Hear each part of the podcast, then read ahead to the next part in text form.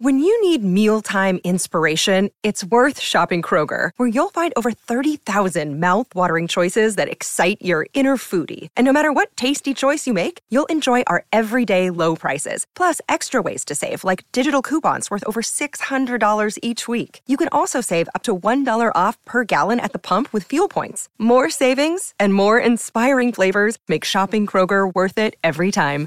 Kroger, fresh for everyone. Fuel restrictions apply.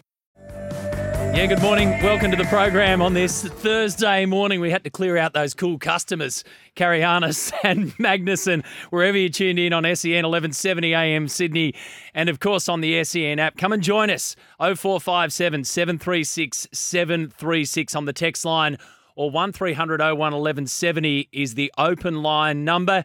Happy to take your calls on this Thursday morning as we'll talk about a bunch of issues in front of us today, some light-hearted, some good fun, and of course, plenty of results to get through as well. But the weather is a huge talking point in Sydney. A top of 34 degrees today for the city, 37 out west for Penrith and Richmond. And then tomorrow, tops between 35 and 39, so pushing towards 40 degrees. For Brisbane today, the first day of the second test, Australia v the West Indies.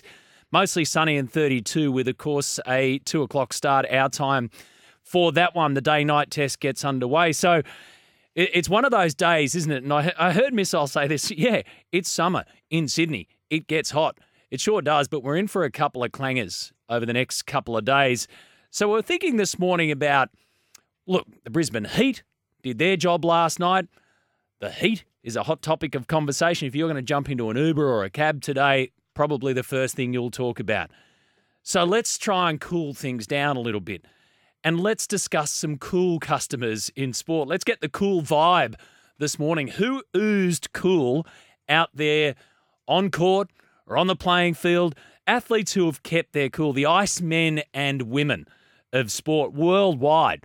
Join that this morning and send in your nominations. A couple that have been floating around the office. Roger Federer was the first one that came to mind for me just always oozed cool, rarely lost his temperature, had a swagger, had a presence. He was so cool. Nathan Cleary, the Ice Man. So we can go down the way of off, uh, away from the sporting field, how cool they are, or even on the sporting field. Because when it comes to the clutch, Nathan Cleary delivers as though he's got quite literally ice in his veins. And then you think of the Swagger Kings, your Chris Gayles, your Viv Richards as well.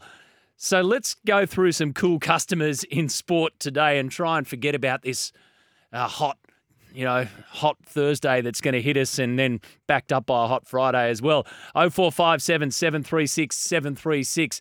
When I say to you a cool customer in sport, who's the first person you think of?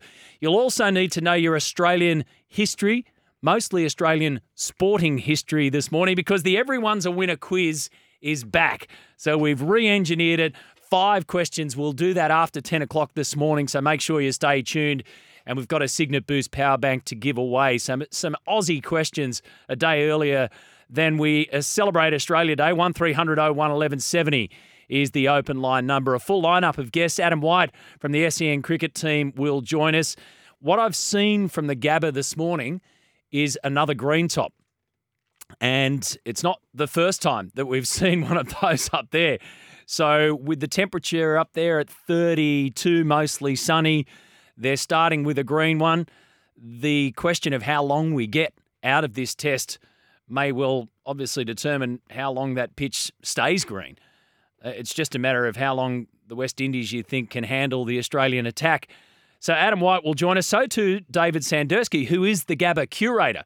So we'll get David on the line and see what he's thinking, what he's seeing and the kind of preparation that they've had up there in a full blown weather forecast as well. Brett Phillips with the latest from uh, the Australian Open tennis, and we'll touch base again with David Krenich from Ponting Wine. So, Ricky Ponting Wines back in action as a sponsor of the morning program this year. Last night at the SCG, myself and Doug Bollinger were there as the Brisbane Heat deservedly claimed their second BBL title. It was a 54 run win over the Sixers and a big crowd as well. 43,153 fans at the SCG. A sea of magenta, as you'd expect. There was also a concert next door at the Hordern Pavilion. So, look, we, we, we do this every time. And perhaps that's why it drives me nuts. Yes, you don't want everybody to drive out to the Sydney Cricket Ground or the Hordern when major events are on. But people still have to drive out. That's why there's car parks there. Can we work out a way where there's more than one lane to get in and out of the joint? Is there any way in 2024 that those who take our money on the way in with tolls, through the gates, back out the gates, who fleece us left, right, and centre, can somehow work out a way that we get in and out of the joint without sitting around for ages on the way in or on the way out. It was a double whammy last night. We parked at the entertainment quarter and we stuck around for the full presentation. So I got to my car at 10 past 11.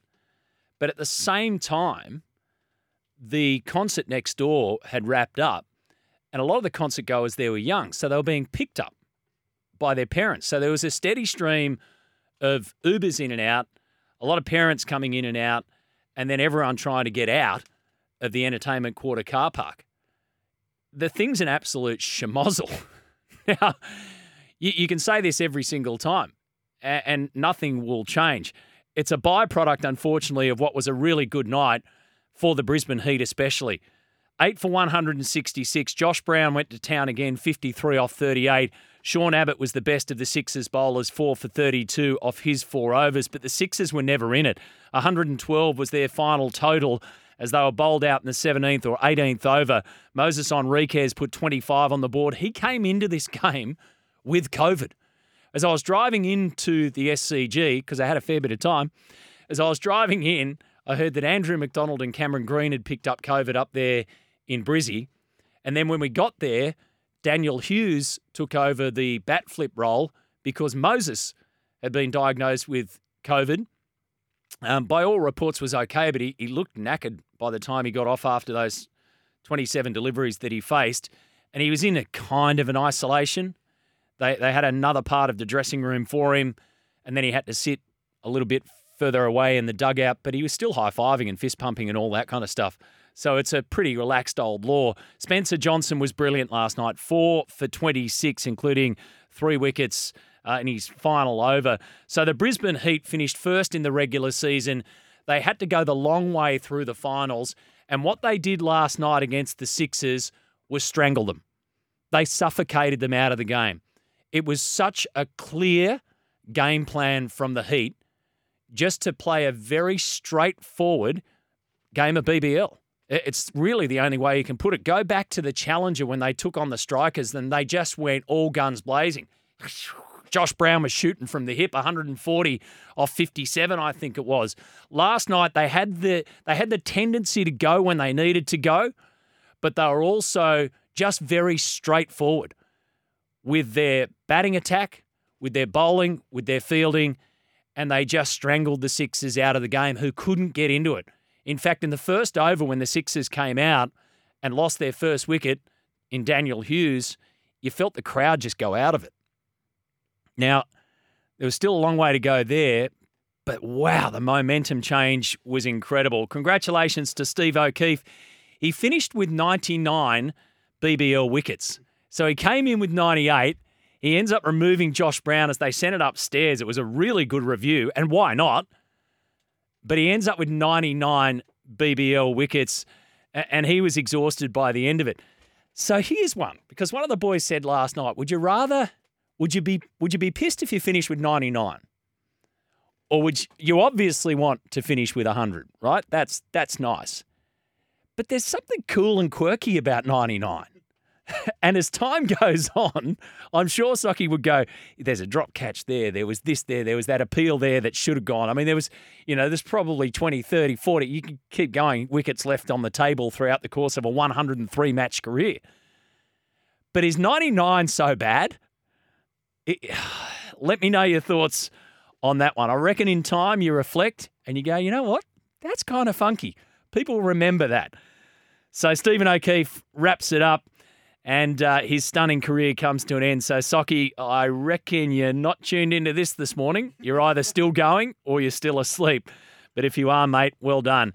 At the Australian Open, the women's semi-finals tonight, Coco Gauff against Aryna Sabalenka in the first. So that's the fourth seed against the defending champion and second seed. That's the all-star lineup this evening. And then on the other side, after that, Diana Yastremska against Qinwen Zheng from China. So Zheng beat uh, Kalinskaya 6 7, 6 3, 6 1, and Yam, Strems, uh, knocked out Linda Noskova 6 3, 6 4. So in that semi final, we've got a 21 year old who's the first Chinese woman to make a, uh, sorry, the fourth Chinese woman to make a Grand Slam semi. And she will be ranked inside the top 10 when the rankings come out next week. So it's all going really well. Yamstremska is a qualifier from Ukraine, ranked 93 in the world coming into this tournament and having a wow of two weeks. So that's the semi finals tonight. The men's semis on Friday will be Novak versus Jannik Sinner. Novak leads 4 2 head to head on that one, but Sinner won their last matchup when they played at the Davis Cup. And the other semi, Daniil Medvedev against Alexander Zverev, which is interesting. When you look at their head to head, they've played 18 times, and Medvedev has the wood 11 7. They've never met in a major, which surprised the heck out of me. I checked and double checked. So they've never met in a major. Zverev defeated Carlos Alcaraz in three hours and five minutes. He motored through the first two sets, 6 1, 6 3. The third went to Alcaraz in a tiebreak, and then Zverev closed it out 6 4. He made the semi finals here four years ago now. Alexander Zverev and was runner up at the US the same year. Medvedev took a tick under four hours to dispatch Hubert Hurkacz from Poland 7 6, 2 6, 6 3, 5 7, 6 4 a two time Australian Open runner up, and of course a US Open champion. So that's the semi final stage of the Oz Open this morning. 0457 736 736. Walnuts first in on the text line says Usain Bolt, Captain Cool. Yep. Yep. Very cool customer. So, what was it about Usain? I mean, is it the whole show? Is it, it the swagger seems to be it, the vibe of the cool. I asked Missile who was cool in Australian swimming aside from himself, which was his first answer. Matt Biondi, the great American swimmer, he was cool. Michael Klim had some cool about him. Let us know your thoughts on that. Nick Kyrgios. Nick Kyrgios. Okay, let, let's let's take a helicopter view on this one. So the other day I read you out Nick Kyrgios' article that he penned in the Sydney Morning Herald. Now the headline is this I'm contemplating retirement and won't be available for the Paris Olympics by Nick Kyrgios. In the very first paragraph, he says, The reality is there's a part of me that knows my time in the sport may be over, and I'm okay with that. It's a conversation that needed to be had. I'm at a crossroads in my career and have reached a point where life after tennis is a prospect that excites me. Now, aside from the headline, there's no mention of the R word by Nick Kyrgios at all. But just from that, and we went through it in depth when he wrote it, but just from those two paragraphs there, the opening paragraphs, it's a fair assumption to say that Kyrgios is contemplating the end of his career. He knows that his time in the sport may be over. He's at a crossroads and he's reached a point where life after tennis is a prospect that he's not only thinking of, but it excites me. However, the word retirement in the headline gained all the traction. And Nick Kyrgios then jumps on Instagram to say this. Hey guys, so I've woken up today and realised about some articles going around saying that I'm retired and I'm not going to play anymore and I just want to just clear it up like it's absolute nonsense. Yes, the last year has been tough with injury, my knee, my wrist, but I'm hungry as ever, constantly rehabbing in the gym. You know, part of the reason why I'm commentating and doing all these things around AOs to still feel that fire and still be a part of it. So I just want to let everyone know, all my fans, I'm coming back. Stay tuned. But there's plenty left in the tank. Don't stress. Don't stress. I, I can't say I was stressed about it, Nick, to be fairly honest with you. I actually liked what he put into the article. The real point about the article, the biggest point about the article that he wrote or the column that he wrote, was the fact that he's had a major swipe at the Australian Olympic Committee. And that was buried all the way through, where he said, I'm not going to play in Paris even if they decided to pick me because they left me out in 2016 and he called it a disgrace.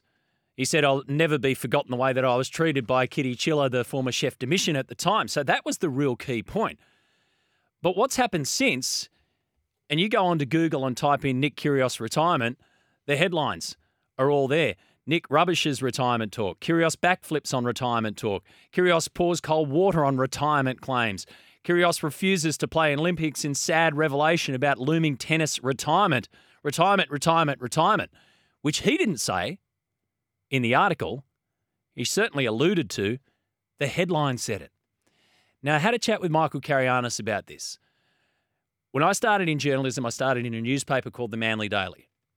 And we didn't have online stuff and all that business. Still whacking away at the old computers, uh, the old um, typewriters, the claw typewriters. Right? Wasn't, by the way, I'm not from the dark ages. That was just the technology that they could afford, I reckon, at the time.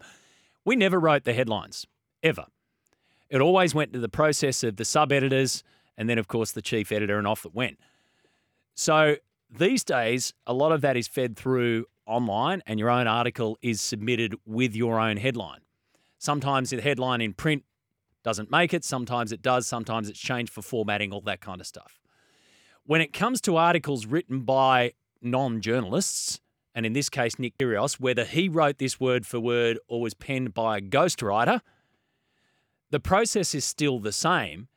And the normal process on that, according to MC and Maggie, who does a lot of that writing, says yes, they get to check it, headline and all. So, one of two things has happened here. Nick Kyrgios hasn't checked it, hasn't seen the headline, and didn't have a problem with it, or, or, or didn't have a problem with it, and has let it go through, or he wrote it knowing full well that the fire was just going to rage out of control. So, in my opinion, if he's seen or ha- if if the headline was there and he's been given the opportunity to check it, he's only got himself to blame for not pulling them up on the word retirement. And if he didn't check it, why not? So I'm contemplating retirement won't be available for the Paris Olympics by Nick Kyrgios is a fairly obvious statement. However, it works pretty well, doesn't it, to the Nick Kyrgios modus operandi, which is the story is generated, then you can fuel the follow up yourself. I don't think he was too stressed about it. It gets lots of likes, all that kind of business, and it has the impact, which is keep Nick Kyrgios in the news. We'll talk about the Tevita Pangai Jr. situation as well. The boys covered that in breakfast this morning. Is he plotting a possible comeback this season with the Broncos, or is it all just about getting you to get your eyeballs on him for another pay per view boxing match? Perhaps. 0457 736 736 is the text line 1300 01 1170, our open line number. Cool customers in sport. And don't forget today, our Everyone's a Winner quiz.